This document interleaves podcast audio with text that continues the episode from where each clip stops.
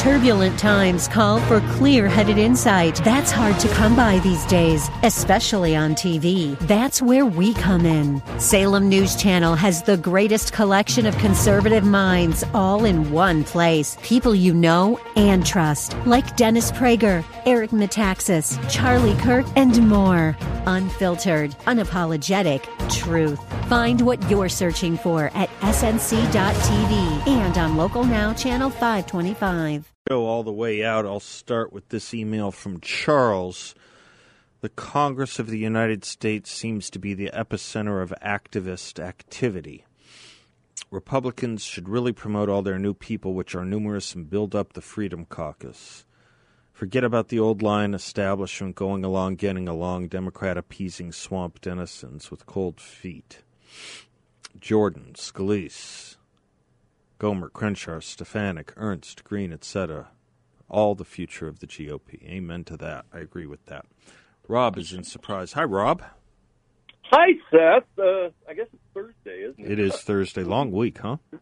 Yeah, no kidding, and uh, lots of stuff going on. Um, now, just to back up a second, do you know the name Gerry Marsden? Maybe. Okay, Gerry and the Pacemakers. Yes, of course. Yes. Yeah. Did you know he passed away on the third? No. Oh, did you? Yeah, he did. Unfortunately, he was 78. I guess he had heart problems. Oh my gosh. Did you know that his band, Gerry and the Pacemakers, were the second most successful group from Liverpool after the Beatles? Is that right? To have hits. Yeah, Is have that right? a pop star. Even though they never had a number one. You'll never Uh, walk alone. Yeah, you'll never walk alone. Ferry cross the Mersey. Yeah. um, how do you do what you do to me, uh, and and stuff like that. It, and you know, it, don't let the sun catch you crying. Right. Right. Um, right. You know, right. just great stuff. And again, I you know I kind of grew up with all this, and you know maybe we should talk to Bill about adding a Gerry and the Pacemakers song or two just in memorial to him. I Maybe mean, we should talk to Bill about that. I'll put that on the agenda. yeah. Now the other name that I wanted to add bring up was you. I'm sure you know the name Neil Sheehan. Yeah, of course. Uh, yeah, he passed away also this past week, and he wrote what a bright shining light. yeah. Uh huh. Yeah. hmm And um, you know, I think I have the book here somewhere, but um, uh, you know that that's again. He he was the reporter people- that did the Pentagon Papers. Well, no, that was Daniel Ellsworth, wasn't it? No, I think he got him from Daniel Ellsberg. Oh, maybe he did. Yeah, I think he wrote the story. I think it was under Neil Sheehan's uh, byline, if I'm not mistaken. Well, you you may be right. I, I just remember the name Daniel Ellsberg when Yeah. I think of the Pentagon Mhm. Papers, but yeah, maybe we're both right on that one. Anyway, He was the uh, guy that turned him, that leaked him over to Sheehan. Ellsberg was the that, guy. yeah, maybe was that the- yeah, maybe that's mhm. what it was. Mhm. Good point. Anyway, um, when we talk, and we do on a daily basis about government stuff, um, we we bring up all sorts of things. But one of the things that I think escapes the the central discussion, which to me is the most important one, is when you when you compare the two parties. Um, the central question that nobody seems to ever ask is, what is the role of government? hmm And the role of government, to me, is you know, and again, this sort of differentiates both parties, uh, and well, and conservatives and liberals, Democrats as well. I think on the role of government side, we believe that the role of government is based on our Constitution, and what the Constitution says is what the role of government is, both federal and state. Unless I'm crazy here, um, and then I, you know, you look, and this is the hard part when you think of the Democrats uh, thinking about what is the role of government. I haven't the slightest idea, other than uh, they believe that uh, do whatever it takes to get power, maintain power, and don't worry about the Constitution. Um, we'll just do whatever we feel like doing, and those people really, I think, attract people who are motivated mostly by feelings instead of, well, intellectual thought or the Constitution. Call me crazy. I might be. I don't know. What do you think about that? I mean, I, I just think, you know, the central issue is to try to answer and differentiate between parties what is the role of our government, whether it's federal or state or local, and what is it that people want government to do, which I think is one of the problems because I think a lot of people think government should, you know, provide health insurance. They should provide, you know, welfare forever. And that's not the role of government. And it's because we again believe in the power of the individual. They believe in the power of government.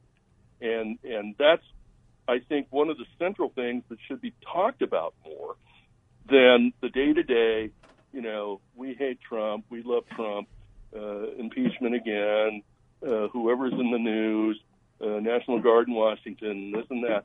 People are not serious in general about focusing on the central questions like, well, what is the role of government? And I'll just leave it at that, just for your input.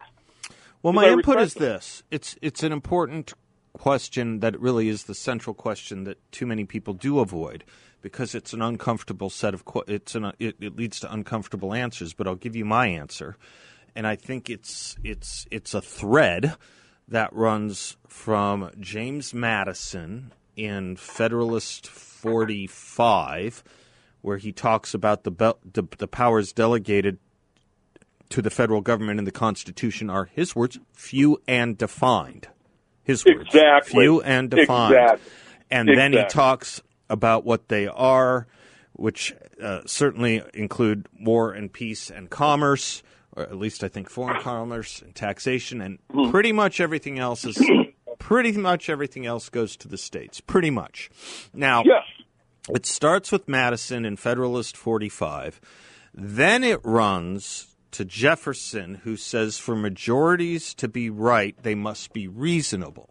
Because I think it answers your question what do Democrats believe? I think Democrats believe, I, my, my best sense or most charitable painting of it is that whatever they can get 51% plus or a majority of people to back them on is fine because they are not grounded by any, any limiting principle that I have ever heard them articulate, and certainly hasn't been articulated uh, throughout the history of the Democratic Party, which is why the thread Madison Jefferson concludes for me with Abraham Lincoln, who taught that just because a majority wants something does not make it reasonable. You do not have a right to do a wrong, which is the whole debate over, of course, popular sovereignty and the birth of the Republican Party in 1856 in the first place.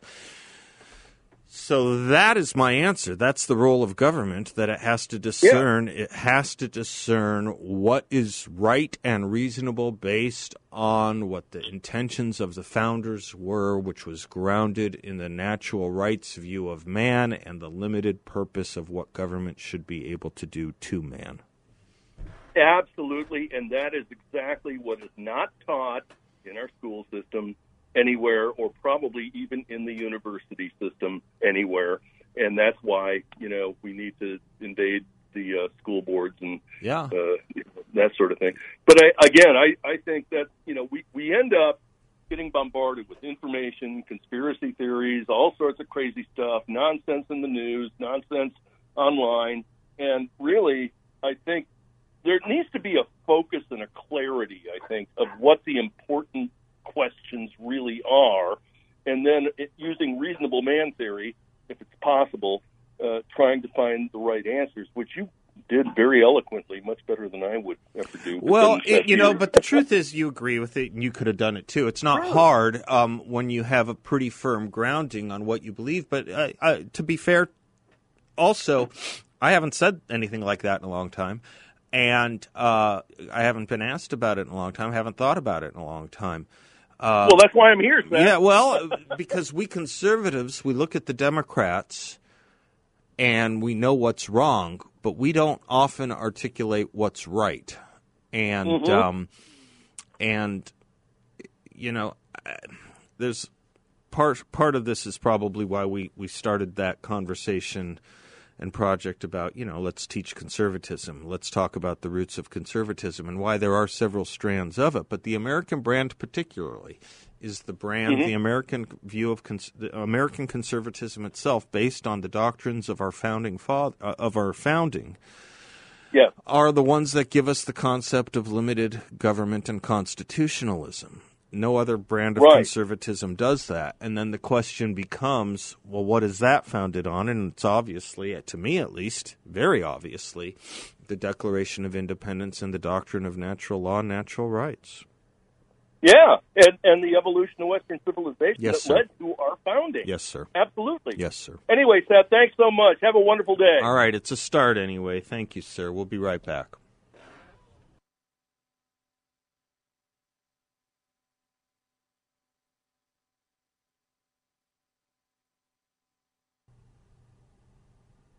Welcome back to the Seth Leibsohn Show, 602 508 0960. Lisa's in Phoenix. Hi, Lisa.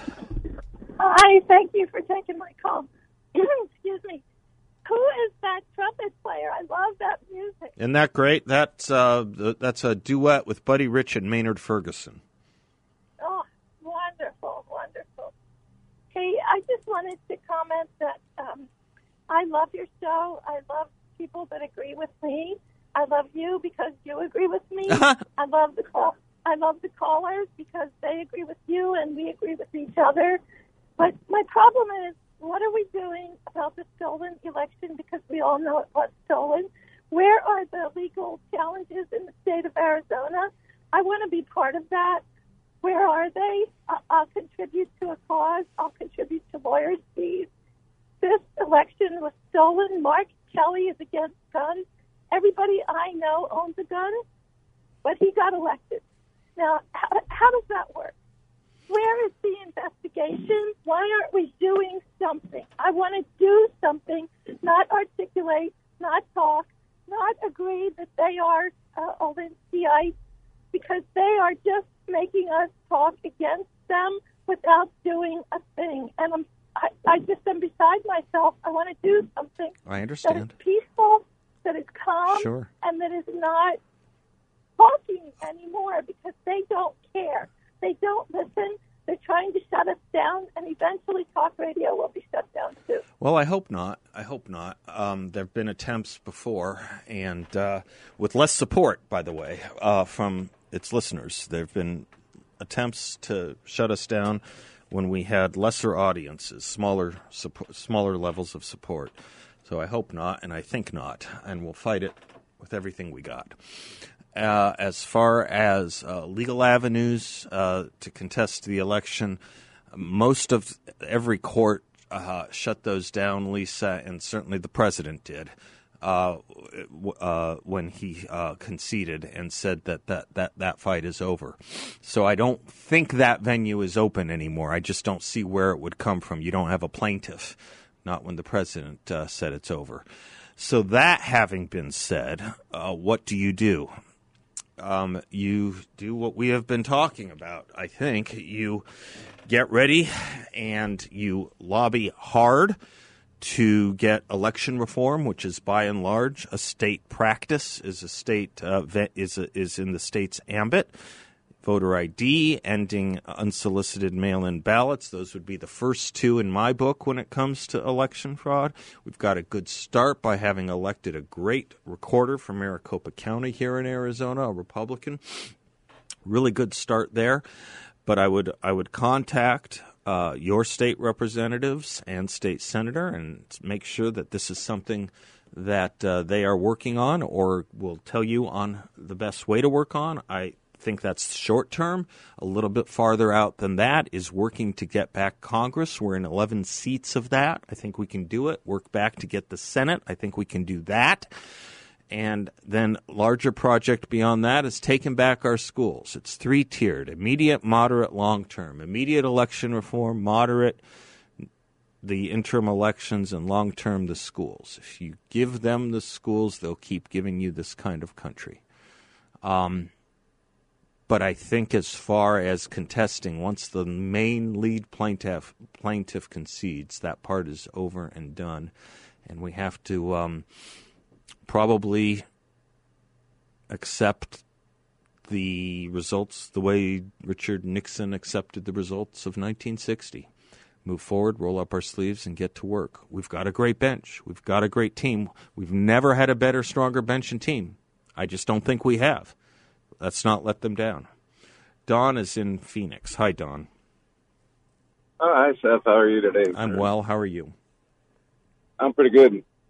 Um, yeah, I wanted to compare the security failures uh, in Benghazi back when that happened to what the Capitol Police went through with their with the security failure last week at the Capitol. And um, so it seems there was uh, there was credible threats. The intelligence showed there was a credible threat for attack. There was um, and there was requests for more security. Um, I saw on NPR that the cap- chief of the police of the Capitol Police requested National Guard members for uh, six times and didn't get it. Um, and then, you know, after after the event happens and the tragedy happens there, then it gets blamed on something else. Back in Benghazi, Obama blamed a YouTube video for what happened I when they knew that. it was Yep. A Mhm. planned attack. Mhm. And now they blamed President Trump's speech for what happened, and they know it was a planned attack. And they rushed to impeach, and it's, a, you know, she just Nancy Pelosi just wanted to get the second impeachment, um, you know, going against the Constitution and everything. But they know it was a planned attack.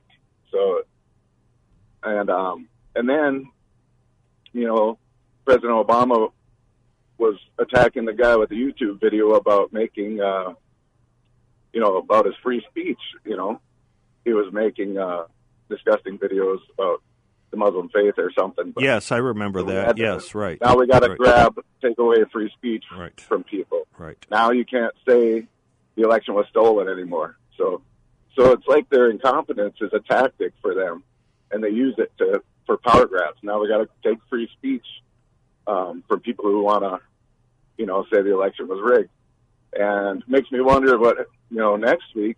There's, you know, the FBI is saying there's going to be armed protests at every capital. Well, armed and protests are both fine because they're both illegal. But what's Antifa? What's the intelligence on Antifa doing? And what intelligence do they have that they may not act on? And then all of a sudden, you know, something bad happens, and now we got to take guns away from people. I think we have to be exquisitely careful as a movement, exquisitely careful as a movement to be very, very, very concerned about what you're saying, Don, and how they will use any excuse they can to silence us.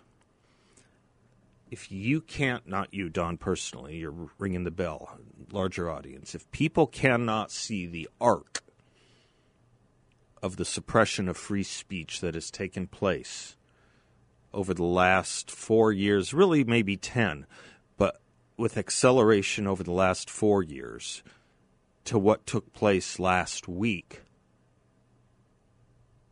and calling normal political speech incitement and the deplatforming from the major communication instruments in this country of the President of the United States and the lumping of us all in with the worst forms of violence in order to silence us. If you can't see that that's what they're trying to do to us, you don't see very much, and you certainly can't respect the First Amendment very much.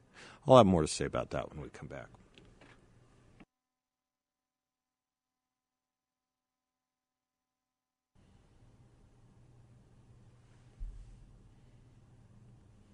Welcome back to the Seth Leibsohn Show. Doug's in Maricopa. Hi, Doug.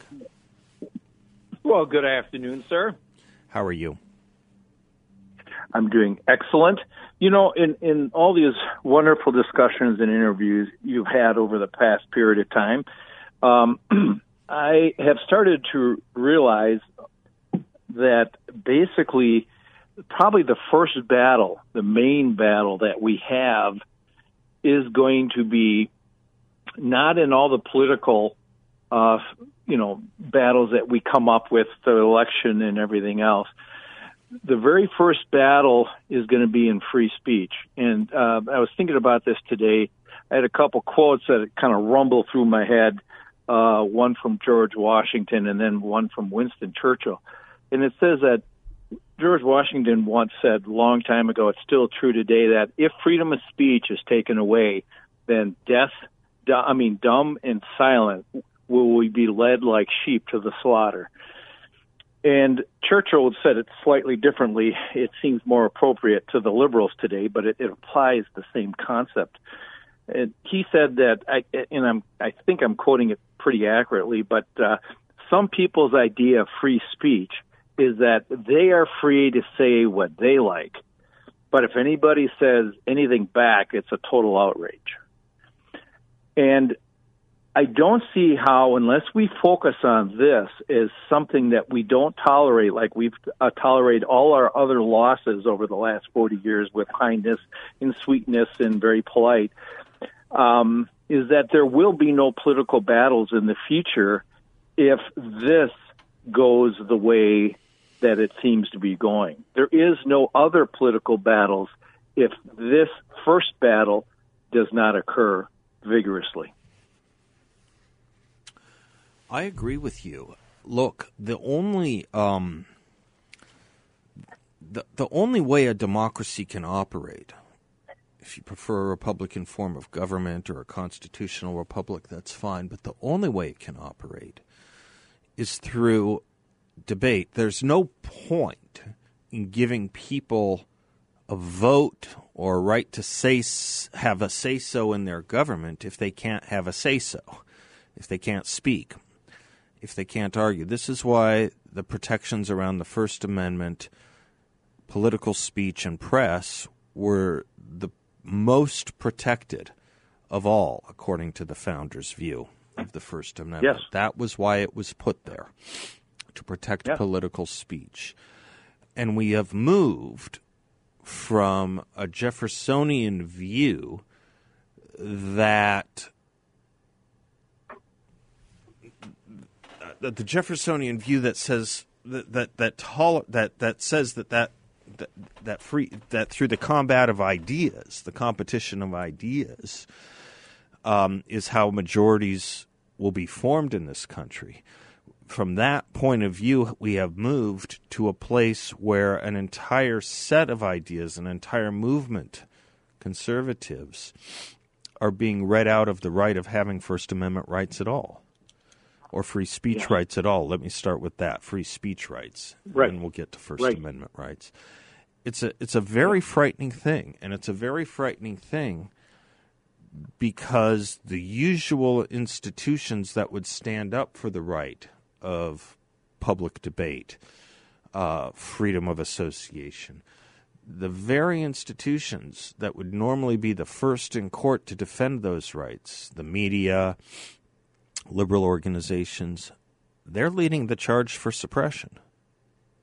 That's right. Whoever thought a newspaper would try to shut another newspaper down?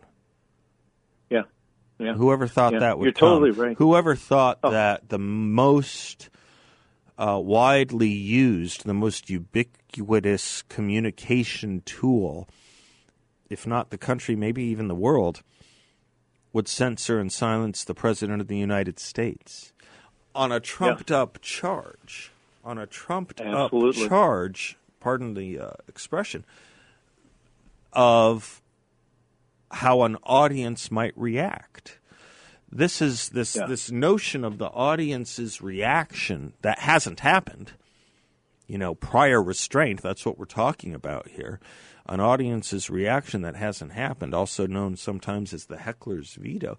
This has been the strategy, this has been the, the, the tactic that censors have used from time immemorial, and that these courts in this country have abjured for the same amount of time.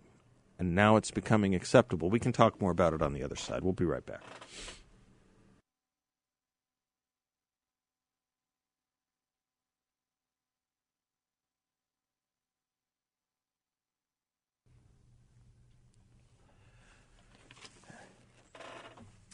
few honest men left who are willing to stand up for free speech and not um, and not uh, collapse all categories of understanding. Alan Dershowitz writing in Newsweek. Whatever one may think President Trump's speech last Wednesday. I personally found it deeply upsetting, he writes. One thing is clear it was fully protected by the First Amendment. Nothing the president said constituted unprotected incitement, as defined by the Supreme Court over nearly a century of decisions. His volatile words plainly fell on the side of political advocacy, which is protected speech. If you missed my interview with Jim Trusty on this in the last hour, you can always get our interviews at 960thepatriot.com. David is in Phoenix. Hello, David. Hey, Seth. How are you doing today? I'm well, sir. How are you? Well, I have been listening to you for about a year or so. Uh, really like your format and how laid back you are versus the yelling and screaming. Uh, listen to your last caller. I guess it was your last caller. And I was wondering what your thoughts are of the challenges of the Republican Party going forward. I've been basically independent but conservative in most of my views and registered libertarian, voted for Trump uh, because I thought he was an outsider. Three of my four children are kind of independent. My wife is definitely Republican, and the feedback I'm getting from a lot of friends that are more centrist, kind of like me, is you know that the Republican Party, the people that came aboard, I guess, is a better way of putting it, when Trump was elected, and what's found appealing with Trump, other than you know a lot of his outrageous comments that he does make and tweet about, was the fact that he was more independent minded and from what I'm hearing from my my friends are they feel like they're going to go back to being more independent slash libertarian, and I'm afraid going forward, of course, that's not going to bode well for the Republican Party because the left is they they seem basically mobilized at a core level that is far far left, which is kind of the concern. I think it was your show. I heard somebody say nobody's playing. They're not playing within the 40 yard line. So I'll take my I'll take your comments on air and oh. kind of curious what your thoughts were about that. Well, thanks, David. It's an eternal question uh, that we always face. Conservatives have. Um, Midge Decter once put it this way. She said, The Republican Party is the burden we conservatives have to bear. In other words, it's really our only political vehicle, and it sometimes disappoints, sometimes disappoints greatly. Um, but we obviously have to be a party of attraction and obviously not lose your friends and regain them. Uh, libertarian temptations have been responsible, at least as a political movement, for a lot. 50,000 votes went to the Libertarian candidate in Arizona. If half of those, or even less than half of those, went to Donald Trump, Arizona wouldn't have been in litigation or in play or in dispute. Would have been in the Trump column. Same with some other states.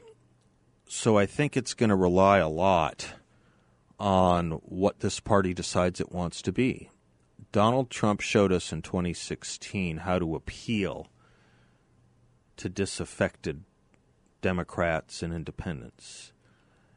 And I think that the people he brought along with him, some of the names I've suggested and said are now firmly part of our bench that I'm so proud of. Governors like DeSantis and Noem, uh, senators like Cotton. Um, the list we've we've we've gone on and on. To the degree that those people receive the succor and support of the Republican Party and become our national spokesmen and national leaders, I think the more we can draw and attract. Um, the party has to stand for more than election. And Donald Trump showed us that. Mitt Romney did not show us that. I think others have not shown us that. But when you have a conviction and a set of beliefs, as Winston Churchill said in the negative, when you have your ear to the ground, it's awfully hard for people to look up to you. You know, you got to give them a reason to fight and do the right thing and, and, and, and, and figuratively storm a mountain with you. You've got to give them that. And I think Donald Trump showed us how to do that. I don't think he was as good at instantiating the networks and processes that the party needs as good as the, he wasn't as good as the Democrats were at it. You know, we have never been as good as the Democrats have been at the ground game and at the cultural game. Cultural game are places like schools. The ground game is places like, you know, um, county elections and election boards and school boards. And for the long haul, we have got to get there.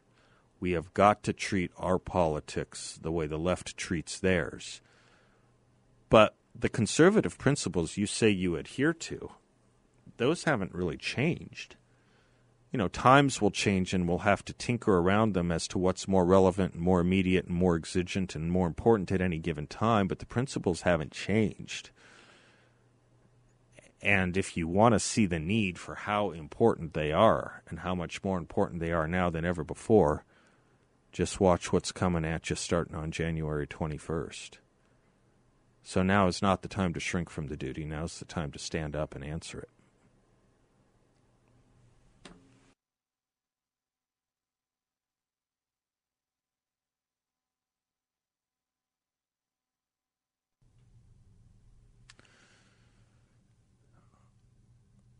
Some further thoughts on that last call from David in Phoenix about the principles of conservatism in the Republican Party.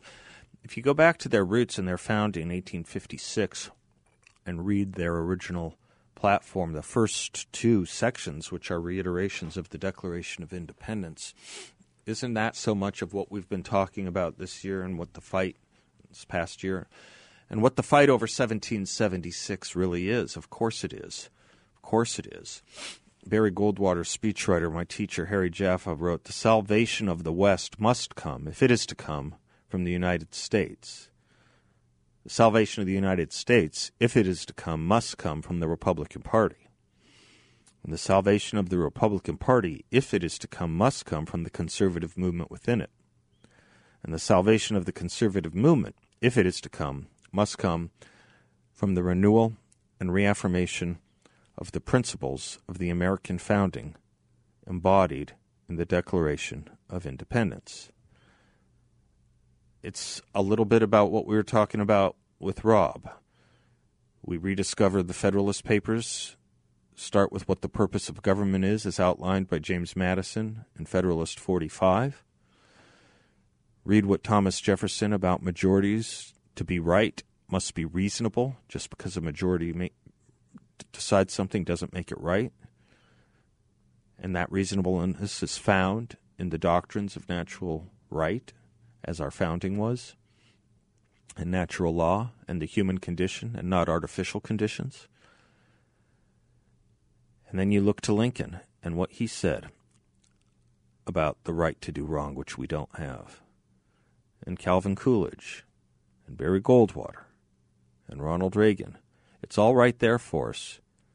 It's all right there for us. That's why we don't need a new party. We need to rediscover and have a great relearning of what we were founded on in the first place.